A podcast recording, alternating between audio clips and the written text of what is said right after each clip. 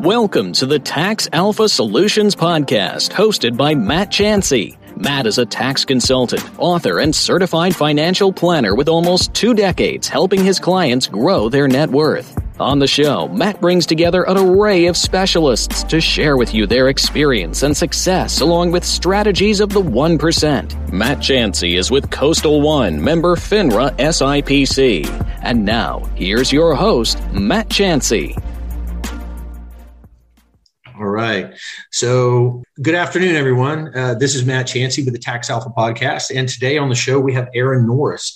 Uh, Aaron is the head person, the head honcho in charge over there at the Norris Group in Riverside, California. And they're a hard money lender that lends primarily in California and in Florida. And they also have gotten into, and if you're not familiar with it, the industry lingo is B F R, but that stands Build for Rent. So it's a new, I think, uh, I think COVID has made people that want to live in a multifamily type arrangement have a little bit more space in between them and their multifamily type of arrangement. And maybe that's where that's coming from. But we'll let Aaron talk about that a little bit today. Aaron, thanks for coming on the show. Glad to be here. Absolutely. Well, hey, tell us a little bit about, you know, where did it, where did it all start? How did you end up in the hard money business? Um, long story. I'll try to shorten it up. Um, I started flipping houses with my dad when I was five for peanut butter and jelly sandwiches, I like to say. Um, I decided to take a break and go to New York after I graduated from high school to pursue the dream of Broadway, and got to tour the world doing something I would have done for free. In between gigs, because I was a gymnast and a dancer as well, I tore up my body pretty bad, and I was uh, I got injured quite a bit, so I had to find uh, a non-weight job. And what I ended up doing is falling into Wall Street acquisition and merger presentation, and I really liked it.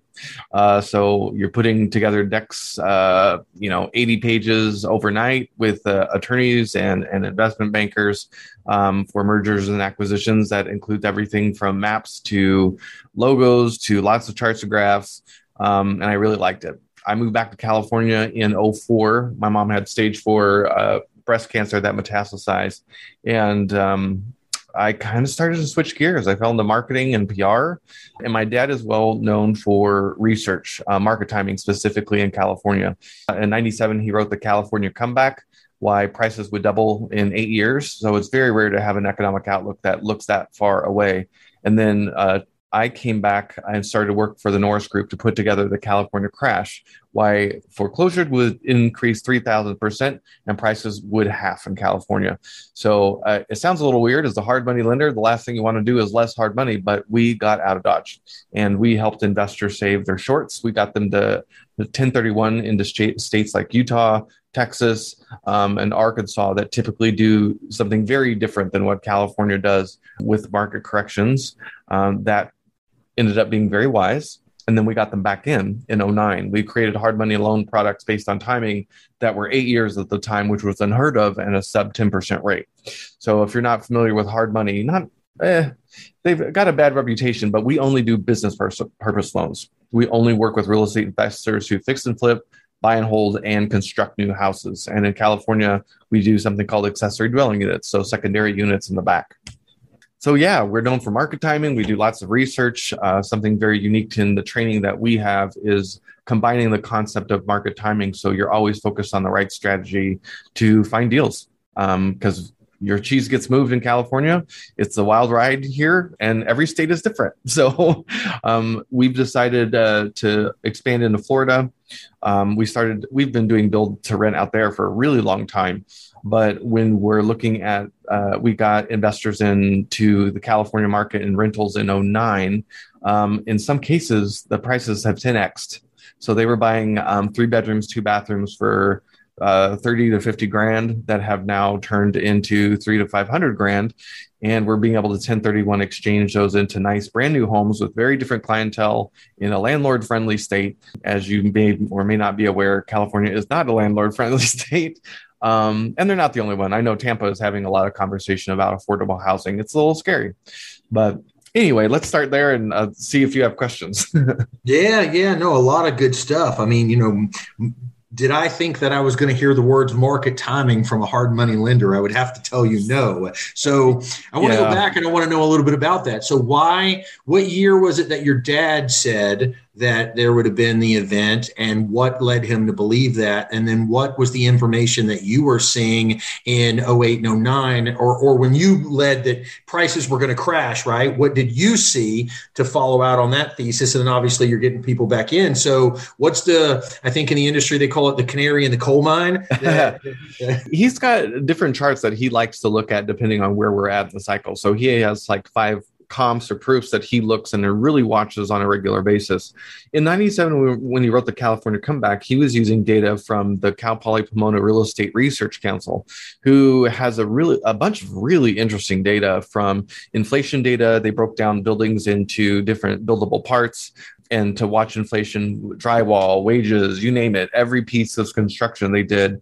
Um, but he was most interested in the concept of affordability. He really got caught in the nineties holding inventory, and he went back in all the papers and nobody called a downturn. He didn't understand why prices did what they did. And at the time he was building a bunch of custom homes, and his favorite story is, you know, I bought, you know, in Palm Springs, I had these eight custom houses. I had built them, built them all, and I built an oversized golf cart to drag people around, and nobody ever got on that cart. Um, his partner got scared and left the country, and he was stuck with over twenty thousand dollars worth of payments. And he made them all, and he ended up be, having to get very creative doing trades. But he was just like, why didn't I see this coming? Who did? And nobody did. So he made it a goal to really study the market, understand why California behaved how it had did. Um, in two thousand six, what made him uncomfortable was affordability. And the it actually ended later than he thought, because you breathe, you know, if you breathe, you can get a five hundred thousand dollars loan as a landscape engineer. Apparently that was unsustainable.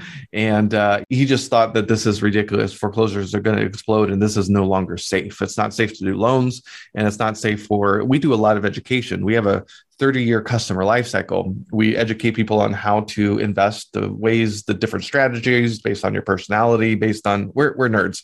Uh, we based all this research, hopefully to make you dangerous, dangerous enough to where you borrow hard money from us. And hopefully you're so successful in your real estate investment career that eventually you lend your money through us. We're one of the few hard money lenders that still do one-to-one whole note investing on the trustee side. So it's very unique. I know Florida is a mortgage I, I, state. I thought you were going to say, hopefully you're so successful, you pay that money back. We don't have a foreclosure rate to speak of. We don't have a foreclosure department. And that's another philosophy that we've had. I, I know some companies are like, hey, if you don't have, you know, one to five percent foreclosure rate, you're just not being aggressive enough. Um, it's different when you have a fund, you can hide a little bit better. But when you're looking across from somebody who's trusted, trusted you with their I R A money, I'm sorry, you're about to lose your shorts. It's it's not fun. It's not a conversation that's fun to have. So no, we don't have a foreclosure rate. We do asset-based lending, but it is based on sound uh, business decisions and good projects for sure. Nice, nice. Very good. Okay. So ninety-seven, he's like, you know, this is going to come back. There's it's everything is very affordable. And mm-hmm. two thousand six, nothing is affordable. And then, and then when was the next change? Oh, nine, you know, you were building, I mean, we've been watching the data forever. And in California, when you can buy a three bedroom, two bath in the Inland Empire for fifty grand, that's well below lot cost at some points in the market. So you're basically getting the sticks and bricks for free. It's clear that the market over-adjusted. R E Os made up in some areas seventy percent of the marketplace. So appraisers just were, banks were just getting hammered. Um, we knew it, it was hard at the time, but we raised the money to launch this program because regular lenders were not doing it. Investors were a bad word, and they were able to pick up a lot of houses. We made a lot of people millionaires, which is really fun. Yeah, so it was clear at that time when you can buy something for well below replacement costs, and where the rents cash flows from right out of the gate with a hard money loan at nine percent, nine point nine percent at the time. Uh, yeah, that's very unusual in, in states like California. And there were multiple areas, Sacramento, the Inland Empire, Lancaster, Palmdale, um, Fresno, Bakersfield. There was many areas where that was the case for sure. Interesting, interesting. So I've got ninety-seven, two thousand six, two thousand nine. So today we're in twenty twenty-two. Where are we at today? You guys have a track record of success. Don't let us yeah. down. You know, one of the things that people started to notice was what we were doing as a family. We were ten thirty-one exchanging out of the state of California. So this was my first cycle. This is my first cycle as a real estate investor. I went from an actor uh, living in New York City, um, broke, to moving back home and really getting into real estate and buying rental starting in around twenty ten. But let's be honest, I had dogs. Um, I had a lot of condos, unwarrantable condos. My tenants were, you know, on the lower socioeconomic scale. It's nothing that I was really excited about holding long-term. That wasn't the goal. So I'll give you like a real example. Last year, I sold a condo. I think I, I bought it for around seventy grand. It had quadrupled in price at two fifty. I wanted to get rid of it because it was an unwarrantable condo. If you're not familiar with that term, there's a few different ways that it can happen. Either one investor owns too many units within a complex, or you have too many investors in a complex overall. Um, in my particular case, one investor owned way too many units. And I knew as an investor, it was time to get out. Why lenders just couldn't get enough. So I turned that two hundred fifty grand ten thirty-one exchange to Florida, um, where I have a brand new four bedroom, two bathroom in Southwest Florida. Now the rent in California was eleven fifty. I had a three hundred sixty-five dollars H O A. I moved out to this new house that just ended up renting last month for twenty-two ninety-five uh, with no H O A. Uh, much better tenant, brand new inventory. Um, We did not predict this. This is a conservative move that we're doing in Florida. Prices in this category of home has gone up um, forty percent in one year. Um, I thought I was going to get seventeen fifteen rent in August, ended up getting twenty-two ninety-five. That's how hot Florida is. But those are some different data points. We really like Florida. We've been there since Hurricane Andrew. It's not something new. My father lives out in Florida now. And the investors that we're bringing out there for the most part, it's, they're buying cash or ten thirty-one exchange. It's a, it's a very unique strategy. It's conservative. It's boring. Um, moving to a state, like we have had quite a few investors move states. They left California because of a state income tax, but also because of politics here. They're just uncomfortable with all their inventory being in one basket.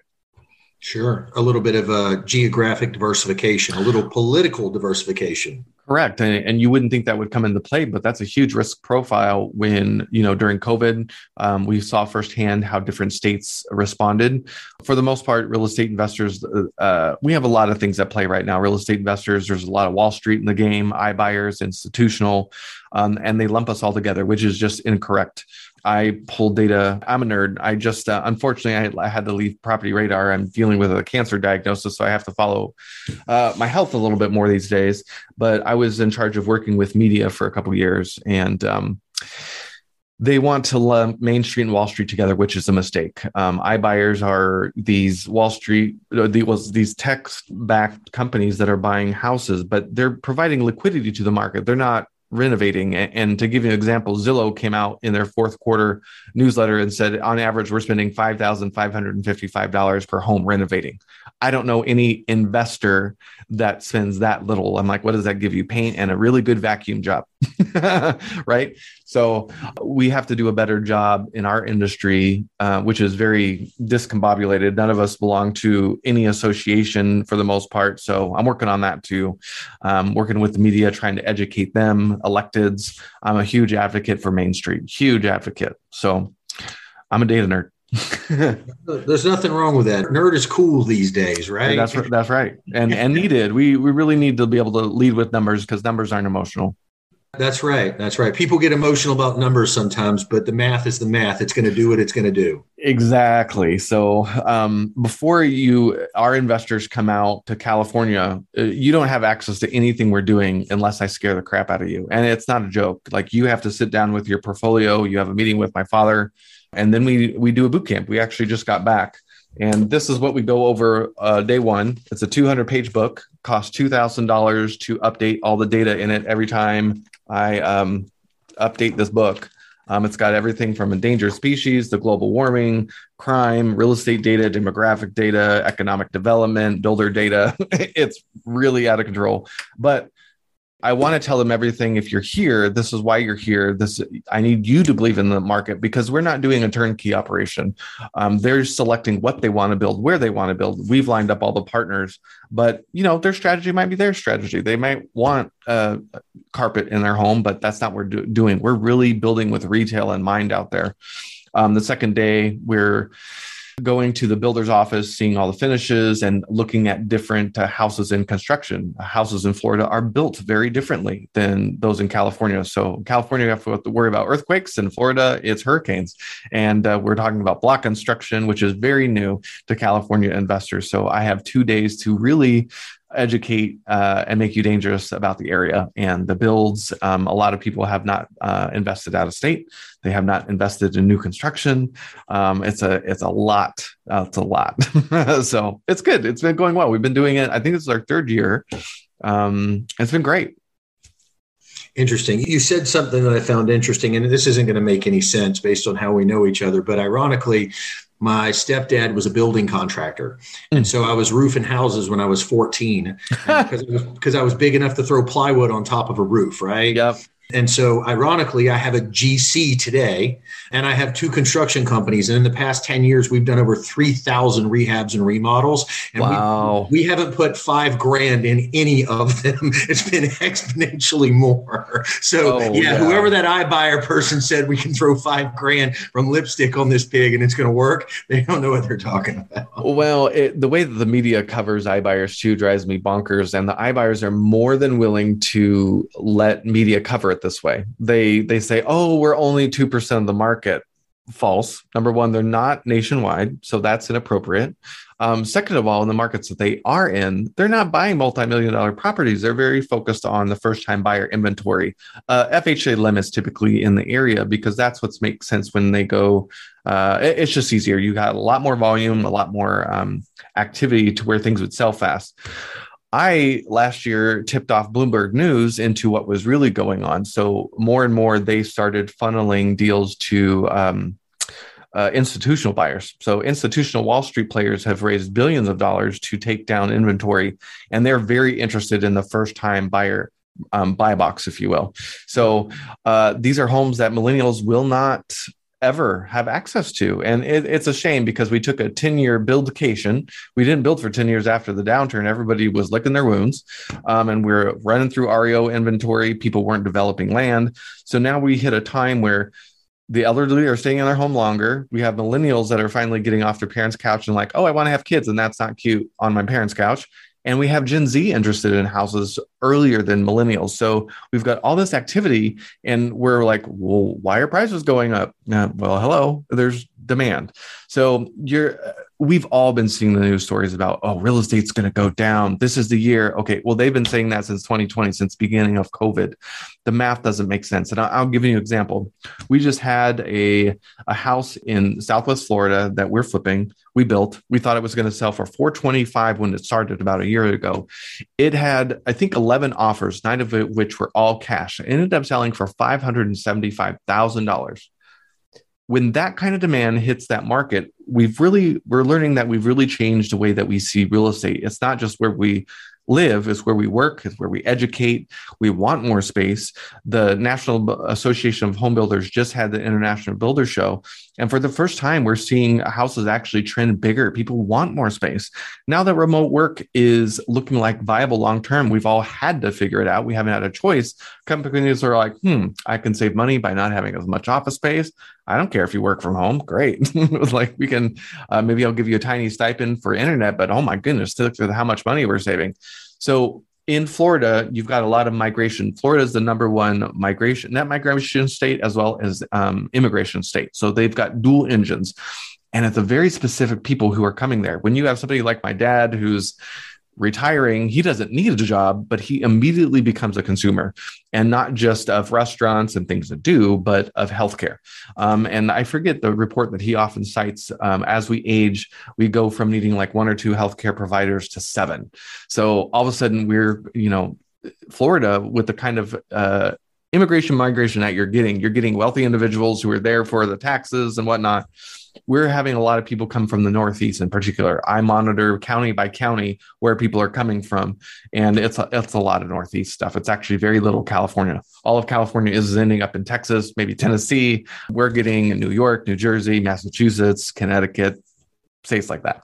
Yeah, we're going to be the richest state in the union before it's said and done. You're not joking. I... I was not, we've been, we told people a couple of years ago, you know what? Yes, this is an equity play. We believe in Florida long-term, but if you're here, you should expect a, don't expect more than three percent in rent and equity increases. Last year was just bonkers. Um, with COVID really cementing the idea behind build to rent, you're looking at a state that has so many coasts, so many beaches. If you're into lifestyle living and good weather and no income taxes, it's the state to go to. You know, it, it's not a dry heat like California, but it's a beach. I'm Irish, I burn, so I'm not. I'm not moving to Florida anytime soon. I say, but um, uh, it's interesting. And where we're building in particular has really rich history. Is between two very uh, populous areas. A lot of economic development. It's on. Um, I'm that economic development guy. I love researching what's happening. I look at transportation. What are they talking about bringing to the area? What kind of airport does it have? We really believe in the area. We think it's it's this area is having its moment for sure. Sure, nice. So I would say that. Um, A lot of people out there that are less informed think that, hey, why this feels like the last time we had a real estate crash. Prices have mm-hmm. spiked like crazy. It's going parabolic. But I just heard you say that this time is different. Um, mm-hmm. And I don't disagree with you. But from your perspective and your lens, why is this time different? I'll, I'll tell you the things that everybody's saying. I already talked about the demographics of real estate. We've not built in ten years, but I want you to also think about the loans that we were doing in oh five and oh six. Number one, the interest rate was what, seven to eight percent. We're now at lifetime lows. Um, if you've gotten spoiled, smack your mouth, smack yourself, look yourself in the mirror, and go, "You're being ridiculous." It's really interesting. Um, I'm a licensed broker. I have my N M L S. Uh, we constantly take training, and people aren't able to get a loan just because you're breathing. Um, there, you have to get qualified, or you know, you could be at risk of paying off the loan if if it goes in default. So the days on market are too really low. Um, but here's the thing that I don't have enough people talking about. Think about the playbook that we created during the crash. Houses can drop in price by fifty percent, and somehow we managed to keep people in their home. Do you think, I don't care what party you're affiliated with, do you think that the government during a pandemic and during a potential war, that they're going to allow a huge wave of foreclosures? I just think that we've got the playbook of, of two thousand eight, and that the government is going to force um, banks to look at mitigation instead. So we can lengthen the term, we can um, cut interest rates, we can do silent seconds, but at the end of the day, people who are going in foreclosure, and this is another news headline that's coming up a lot lately. Oh, foreclosures quadruple. Okay, well, that's foreclosures that should have taken place back when moratoriums got put in place. They should have been foreclosed on. And just last year alone, nationwide, we went up eighteen percent in equity. If you're losing your house right now, there's probably a good reason for it. And it's, you can't afford it anymore. Maybe you lost your job, dealing with death, disease, divorce, the three Ds. I don't know, but there's a reason. Foreclosure is always going to happen. It's just, you know, I just don't, I think it's going to slow down. Um, I just, uh, I don't expect that we're going to have a huge crash. Can prices soften? Yes. But guess what? You can have very different reactions from county to county. Where I live in California, the coasts have gotten nuts, but because of COVID, you've got coastal um, living moving inland because they can actually afford more space. So our county can have a very different experience than those along L A County. Do you know it took me four hours to get to L A to home? Oh, on Friday, last Friday. It was so sad. How many miles? It's about fifty-five, sixty miles. So okay. it, with no traffic, it's a it's an hour drive. But uh, yeah. That was the worst it's ever been. Well, I go back and forth between Tampa and Orlando a lot, right? Oh, and that's not a fun drive either. City center to city center, it's eighty-eight miles. You used to could do it in an hour. So eighty miles an hour, one hour, you're downtown to downtown. Today, yeah. If you don't book it for at least two to maybe two and a half, and about within the past month, I had the longest time. It took me three and a half hours to get to oh. Orlando in the day. And you have to leave at eleven o'clock in the afternoon. uh, yeah, I most times I, I will leave at like uh, ten or eleven o'clock at night, and yeah. I'll drive over and then I'll stay the night or whatever, and then yeah, commute back the same way. So hoping that they build a rail back and forth between the two, which they're, t- they're talking about it. They're t- they've been right? talking about it for a long time. They've been talking about it for a long time. Just start uh, doing and stop talking. Yeah, stop talking. Start building. You got the money. Look at what the real estate, the taxes that they. I mean, they were talking about lowering property taxes um, in the areas that we're building, not by much. But they're talking about lowering it because they're raking in a lot more money than they, than they expected. Sure, sure. So let me ask you this question. I mean, look, I love the information that you're providing, way more than just a hard money lender for sure. I mean, mm-hmm. an education thing, we've got investment opportunities. You're trying to make a more sophisticated investor out of the whole deal or borrower, not just say, hey, here's the money, it qualifies, right? Which mm-hmm. is, which I believe, look, you know, I had somebody say something to me on the phone earlier today, and the guy's like, hey, um, you know, you can go ahead and sell me if you want. I said, I don't sell you anything. I'm going to educate you about what your options are, and you're yep. going to pick what's right for you, and I could care less either way. You know, you've, yeah. you've got to feel comfortable with this, you know? So, yeah. so now I love the education-based approach. I love the broader market knowledge that you possess. I agree with you that real estate, um, I will tell, I tell many people that real estate, you only should look at it in about a five mile radius, because that's where the mm-hmm. supply and demand economics really matter, is in, because that's what we live. We live in that little five mile radius, our schools, our restaurants, the grocery stores, the gyms, the stuff that we go, it's, it's usually within about a five mile radius. So I love all that stuff, but how do people find you in the first place to know that you guys are providing this level of education, this level of content, this level of opportunity? We speak a lot. My my dad and I, uh, my dad speaks more on economics. I speak more on legislation and technology. I've written, I wrote for Forbes for a few years, um, where technology and real estate meet. So you'd be just as likely to catch me at the Consumer Electronics Show and the International Builder Show as you would like a real estate investor. I'm that guy. I helped my father do research. I standardized things. The, we brought a lot of Wall Street to Main Street. It was my goal to really bring that level of professionalism. When I first showed up in the industry, it wasn't unusual to get, you know, the Kinko's, black and white. It, it's, it wasn't bad information. It was just the quality of the education materials did not, you know, it makes me laugh. People in this industry you think are homeless, and you're sitting next to a multimillionaire. It's uh, my one of my favorite events to attend out here is the Apartment Owners Association. There'll be six hundred people that will show up to watch my dad speak, and that room is probably worth billions. And half of them look rough. You would never know. And they brag about things like driving the same truck with five hundred thousand miles on it. It's just a really different mindset. But I wanted them to take pride in our industry. Um, so that's what we brought. We really brought the research angle.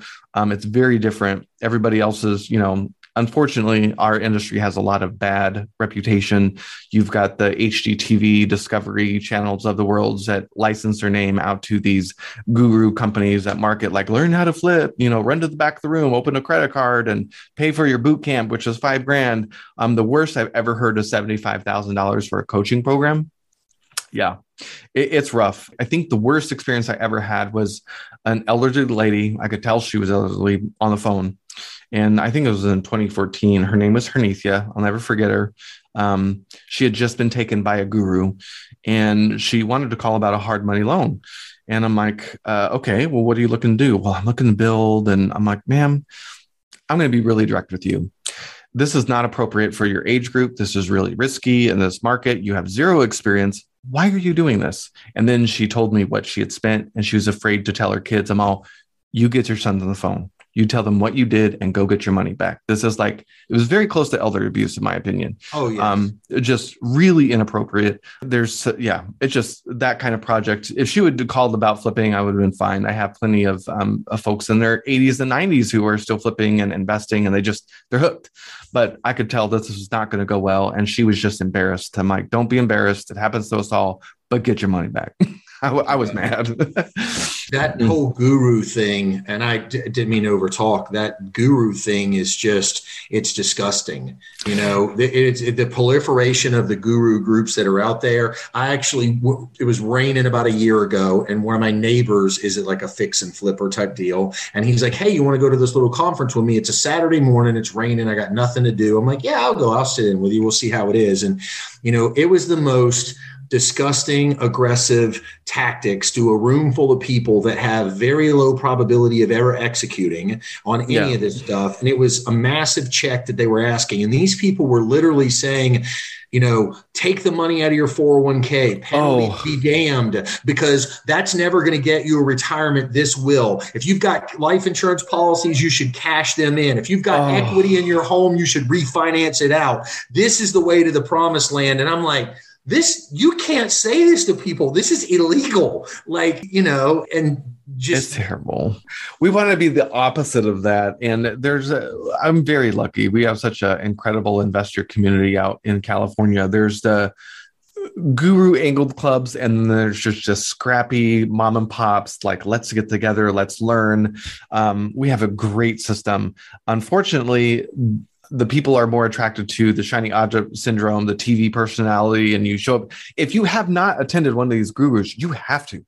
If you have any training in marketing and P R, it's brilliant. It's so well done. The testimonials, the salesperson in the front, making you feel bad about yourself. Like, don't you want more for your kids? You know, it's just, it's, it's brilliant from a sales perspective, but I hate it. It, it makes you feel dirty and slimy, and it's exactly what you don't want to be.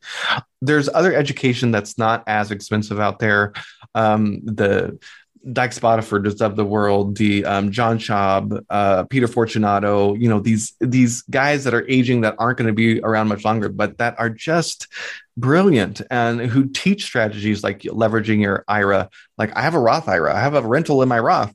Um, we're one of the few hard money lenders that actually provide leverage inside your Roth. But guess what that means? Even if you take out leverage, it's taxed differently. Then you have to start talking about ten thirty-one exchanges in your Roth. I mean, we're dealing with very sophisticated people, um, and you can get there. The biggest mistake I see that wannabe real estate investors make is showing up to clubs and not thinking that they can bring themselves to the party. So I'll give you an example. Like, if you're a introvert, and there's no R E Os right now. There are no short sales to talk about. You're going to have to find off-market deals, uh, hoarder houses, adding square footage. You know, it's about value creation right now. But if it, if you were an introvert and I started pitching the idea of door knocking, you would hate me. You're like, oh my gosh, I can't see myself doing that. You'll never pull the trigger. I ran into the same problem. I'm I'm an extrovert, but that's not the life I wanted. I wanted to give back. I was part of the nonprofit community. I got my certified specialist in planned giving. I had other things I wanted to do, and I thought I had to be like my father, like this master flipper. Turns out I read a John Schaub book, and I became a landlord, and I, I freaking love it. It's the best. This is who I am. I just didn't really think about bringing myself to the party and finding a place in it. So one of the things I, I do for California newbie investors and experiences, it's called the investor roadmap, where you tell me what's your financial position, your experience, how much time you have. And um, there's a fourth question I can't think about. I don't do it as much these days. But if you tell me those, uh, answer the four questions. Oh, your did I say financial position? I think I did. And you honestly tell me the four questions. Oh, your personality type, introvert or extrovert. And then you tell me your background. I'll find strategies for you. There's over twenty-four different ways to buy and sell real estate. Uh, it's just about something that when you wake up in the morning, you're excited about. Otherwise, you show up to these clubs and they're like, it, it becomes a distraction. You're learning new strategies and things every week. And you're like, oh, maybe I'll do that. Oh, I can do that too. No, you can't. I invest all in Southern California. Do you? Can you be an expert in all of Southern California? No. So it's about finding a strategy and a location and backing into who you are, um, and backing up with the data. That's what I, uh, Property Radar is, uh, is a subscription tool that investor, not just investors use, mortgage professionals, realtors, and even service providers. Um, it's got public records, uh, demographic data to where I can reach Uh, landlords who have owned for twenty-five years that are over the age of sixty-five that like cats. I'm not kidding. Uh, as and as Main Street, we have to get that sophisticated. And Property Radar had this really great analogy.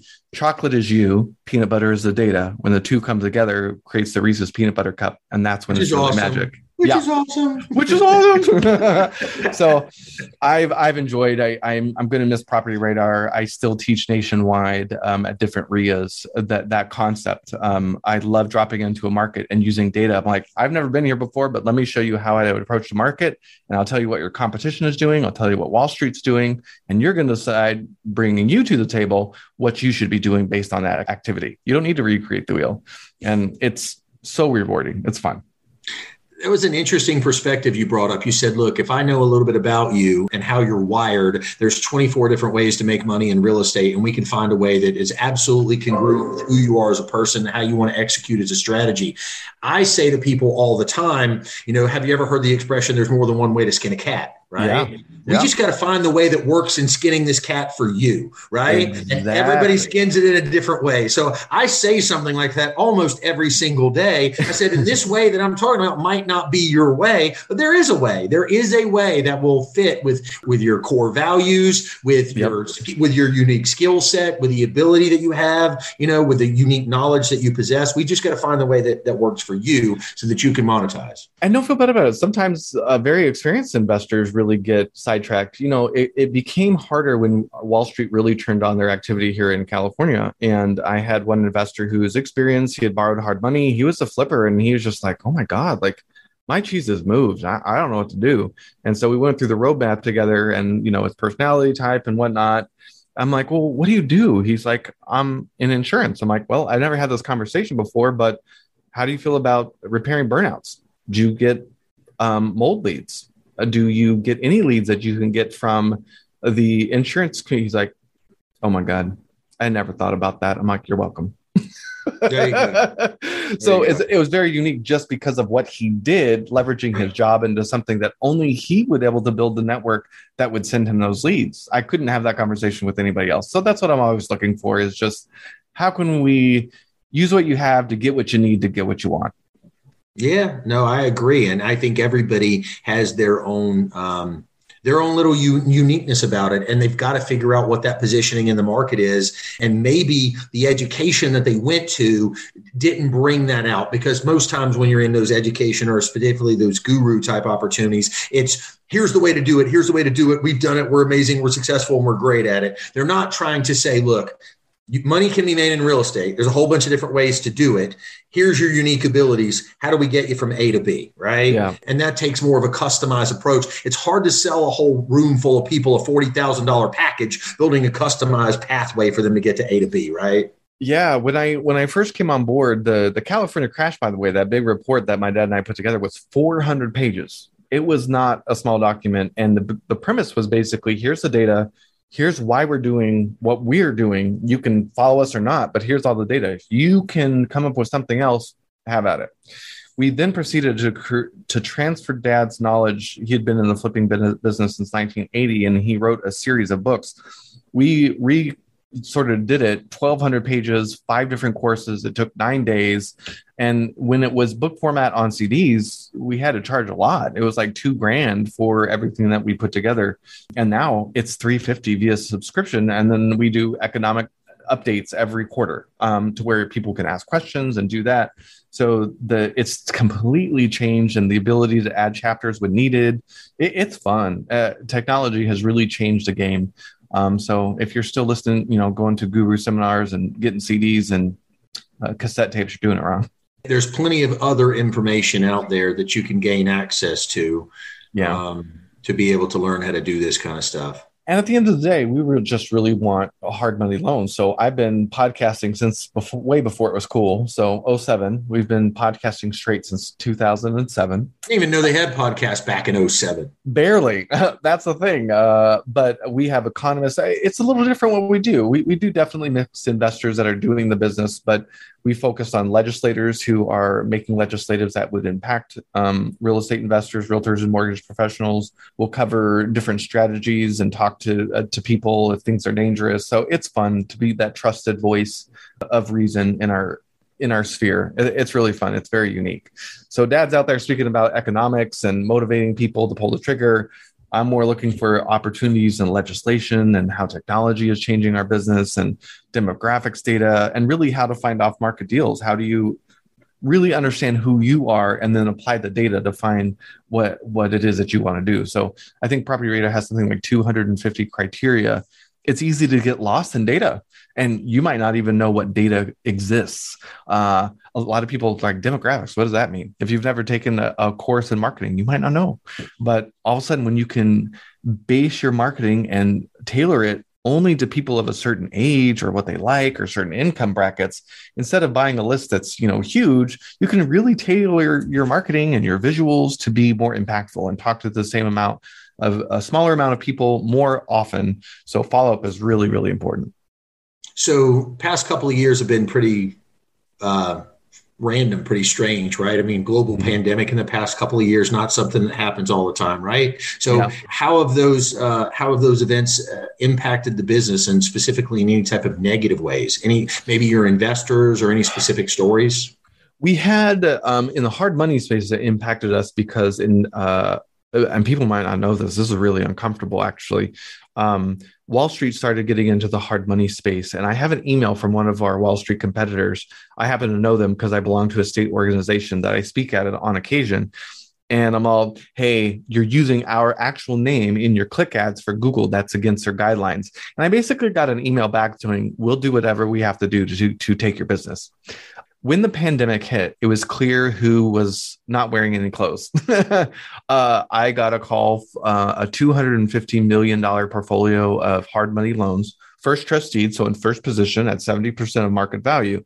Um, and they were all performing. The problem was that they originated flip loans at a seven percent rate. That's not appropriate. That's not appropriate risk.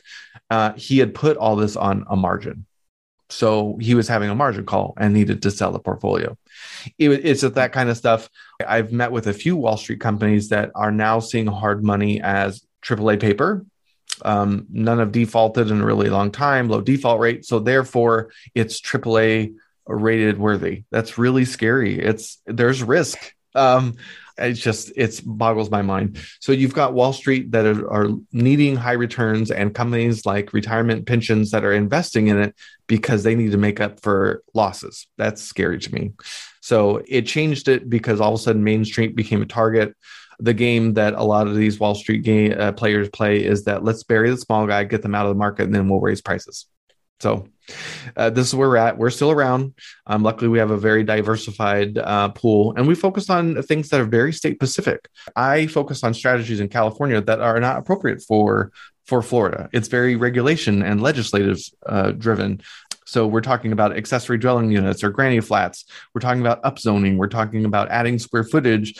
Strategies you don't need to talk about where we're building in Florida right now because you guys have so much land and that's cheap. You don't you don't have to. So just very different. The rates of hard money dropped. Um, the what you can charge has dropped. It used to be a very lucrative business, but now um, you can't charge as many points uh, or else you won't be competitive. The interest rates, our most expensive product is a build product, and that's at ten point nine percent. Once upon a time, that was probably, you know, thirteen and three and a half points. And now that's two points and, you know, ten point nine percent. It's just really different. Oh, with the federal funds rate and everything just continuing to drop and drop and drop, the cost of money, right? Yeah. It's getting cheaper and cheaper. It just trickles down through all anything that's yield based, right? I mean, because it all comes back to a cost of capital somewhere, right? And, and Wall Street makes it so shiny and so pretty, people don't read the fine print. Like, what do you own? Okay, you're in a pool. What if it goes sour? What do you go after? Oh, and you read the fine print. You're like, oh, I have claims as a cash flow, but not the property. You might not have the employees to push, pursue a foreclosure. Like, it's really scary. People are just not reading the fine print. Uh, we're a little old school on purpose. Talk about that a little bit, because I think I heard you earlier say that you talk about single assets and Wall Street talks about a pool. For, for people that don't understand, talk about the differences between a single asset and a pool. Because sure, I, no. I know, but I think that's a big differentiation that I don't think the average person does. In California, the way that we're regulated, if you want to do a, a trust deed investment with us, or a mortgage, if you're from, you know, in states that are mortgage states, if you want to place your private capital and say you're in an I R A, you have to be able to show that the trustee that you're funding is no more than ten percent of your net worth. It doesn't mean that more than ten percent can't be in a trust deed, but for all intents and purposes, you are an accredited investor. If I've got a one hundred thousand dollars loan, I have to have a form on file when I get audited every year, actually once a quarter, that when he looks at the file, he sees those forms and sees that you're worth one million dollars. Um, if and in California, we don't have one hundred thousand dollars loans anymore. They're five hundred thousand dollars, which means you have to have a form on file that says you are worth five million dollars, not including your primary residence. So it's a, it's a game. If you're in a pool, you can have fifty thousand dollars. Uh, maybe that's all the fifty thousand dollars you have in life. You can put in a fund that's mixed and you'll get away with it. The problem is that you lose control. And I think why we have such a low foreclosure rate is when a problem comes up, we're able to talk to the borrower and the trustee investor and say, what do you want to do? This is what's happened with the borrower. They're facing a rough time. And this happened in COVID. We had a few people who had some problems, but it was so isolated, we could fix it. Or if it's in a fund, you might not know. The company's making decisions for you and you don't know until it's too late. So there was a lot of hard money lenders that went out of business um, during the downturn because they kept on lending. It was very profitable. And, you know, everybody was just thinking it could do no wrong. Not always the case. So this way, it gives you a little bit more control. Um, you understand the exit strategy. If something goes wrong, worst comes to worst, you could end up with the property. We could do a deed in lieu and you can hold it as a rental.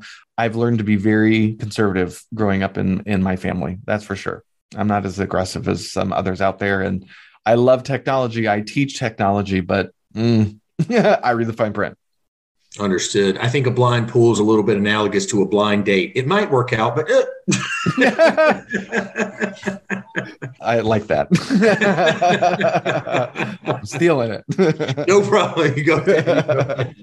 Um, so, hey, we heard about some of the bad stuff. So let's talk about some of the opportunities that have come out of the past couple of years and where we mm. are right now, things that we can lean into. Well, it's a mixed bag. Um, like right now, we have some, uh, you might not have heard this, in California, they're discussing a twenty-five percent tax on flippers if you flip within, actually not just uh, Wait a flippers. minute, California taxing something? What, what are you talking about? What? You're making something about. A B seventeen seventy-one. Um, it's, a, it's not ill-meaning. I understand why he did it, but it basically... Uh, It's a twenty-five percent tax if you sell a property within three years. There are some exemptions if you're military or if it's your first home, but this would even hit homeowners who had to move and it was their second home. You're paying. And as a countdown, so it, three years, before three years, it's twenty-five percent. And then it starts counting down. I think you stop paying taxes after you've held it for seven years. The problem is the data. And I've... uh I don't know any provider that separates iBuyers from Main Street real estate investor. And here's the danger. iBuyers, Zillow just shut down their outfit, right? So we found that they lost money on every deal. This particular um, legislator out of San Diego used the script.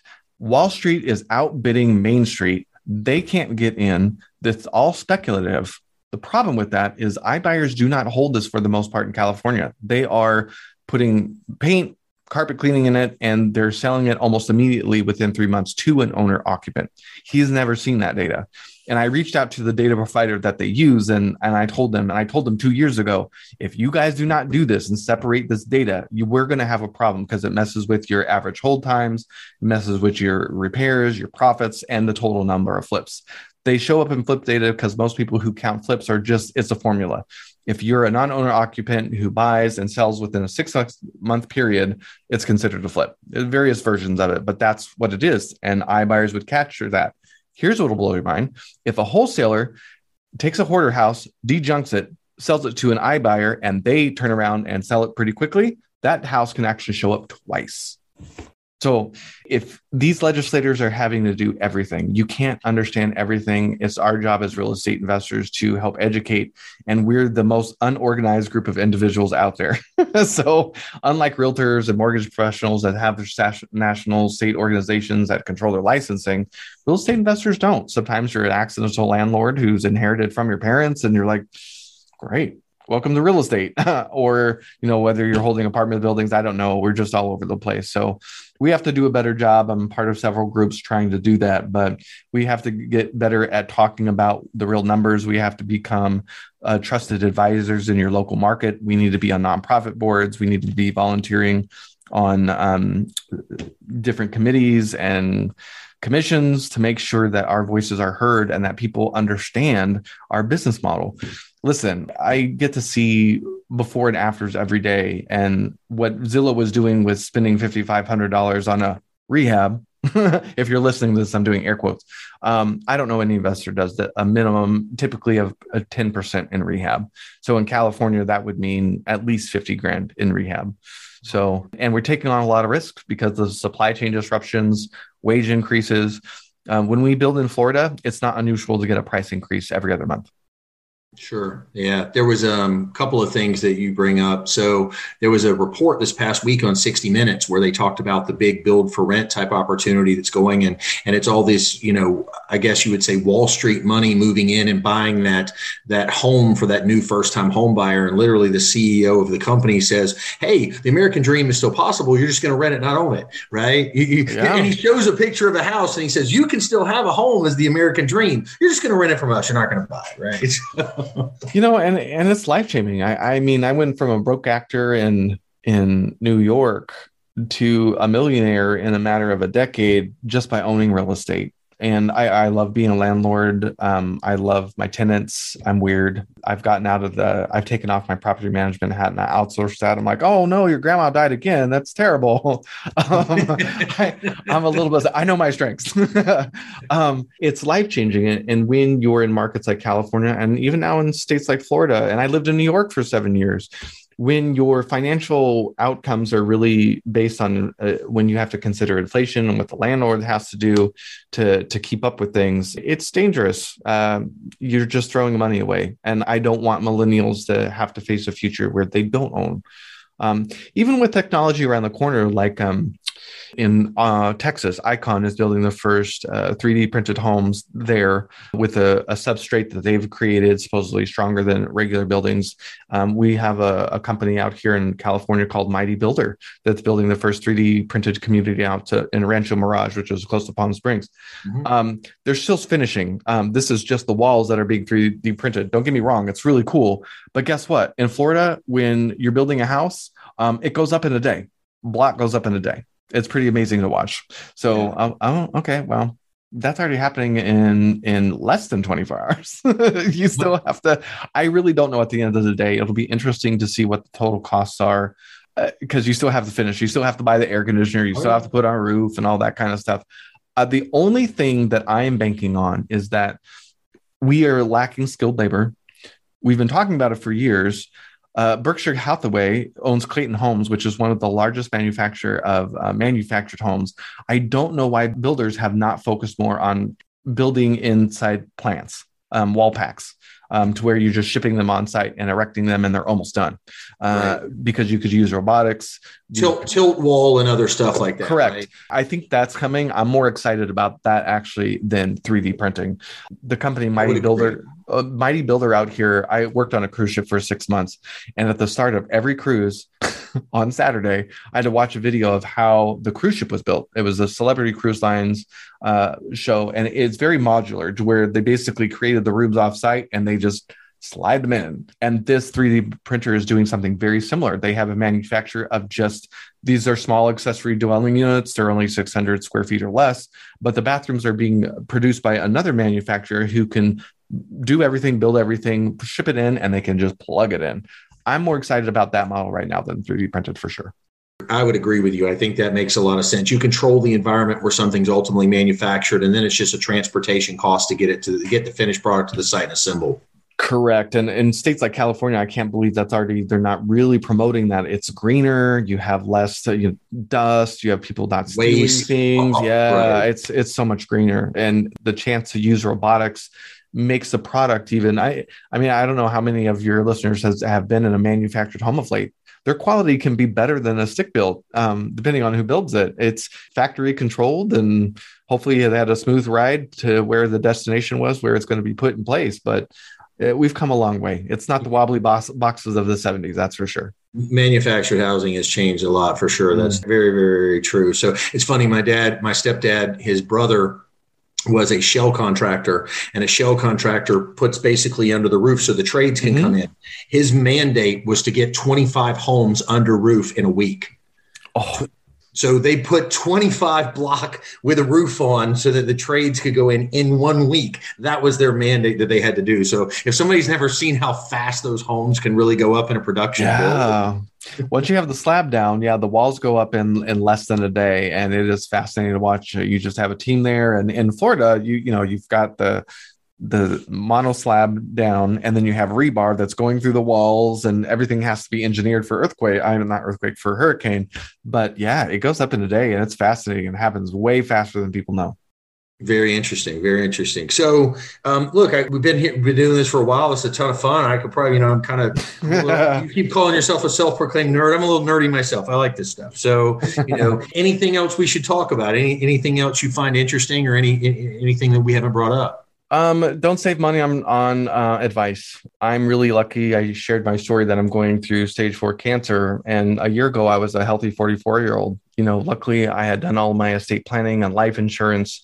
Um, you need to rely on your professionals. Do your planning early. We're never promised tomorrow. And luckily all that stuff in place. If something were to happen to me, my debts are paid off. Um, I'm really protecting my family. So with work with your advisors, think ahead. Don't assume that you'll be around tomorrow. Just do the work. I promise it, it'll, it might be painful for a little bit, but once you do it, you'll be glad you did. Well, you know, I just met you today, but I'm sure after hearing you talk um, and the people that you've influenced in their real estate investments over their career, I'm sure you've got a, a serious tribe of prayer warriors out there for you. Oh, I do. It's uh, our industry is is beautiful. Um, makes me cry just thinking about it. I've been supported more than I expected, beyond my wildest dreams. Uh, I never thought it like anything like this would happen, but uh, it's been very humbling. Um, I'm usually a, a giver. Um, that's how I. It's my gift and it's my pleasure and it's my honor to give back to this community and to be on the receiving end. It's very special. I don't take it for granted.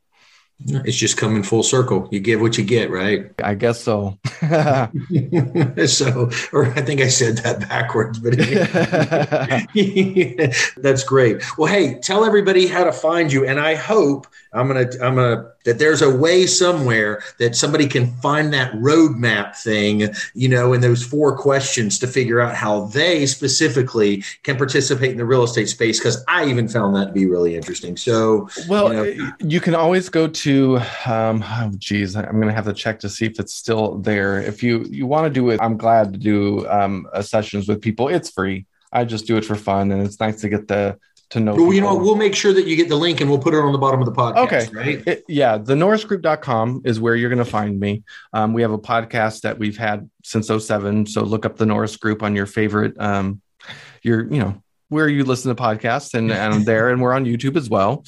Um, yeah, that's the best way to find me right now. I still speak nationally, a little bit more in California these days, but you know, you can always do the roadmap yourself. It's just, the goal is ask yourself these questions. Am I an introvert, an extrovert? Honestly answer how much time you have to be in the business, what skills you bring, how much money you have to bring to the table, and starting to marinate on those. Just really think of what's appropriate. And I bet you anything, without much of a sounding board, you're like, oh, oh yeah, I shouldn't do that, or I can do that. That excites me. That doesn't. Sure. Yeah, I totally understand. And I agree. And I thought that was a great, great, great takeaway. So, well, Aaron, I appreciate you so much. This was, this was a lot of fun. I could do, it sounds like there's so many different topics that you and I could have a conversation on and go on for hours. Sounds like it. Yeah. So my pleasure. Good to be here. Good stuff. Absolutely. Well, everyone, thanks for tuning in today. Uh, this is Matt Chancey. This was the Tax Alpha Podcast, and we'll see you next time. Thank you for listening to another episode of Tax Alpha Solutions, brought to you by Matt Chancey. We hope you enjoyed listening to this week's guests and insight. If you liked what you heard, please consider subscribing wherever you listen to podcasts.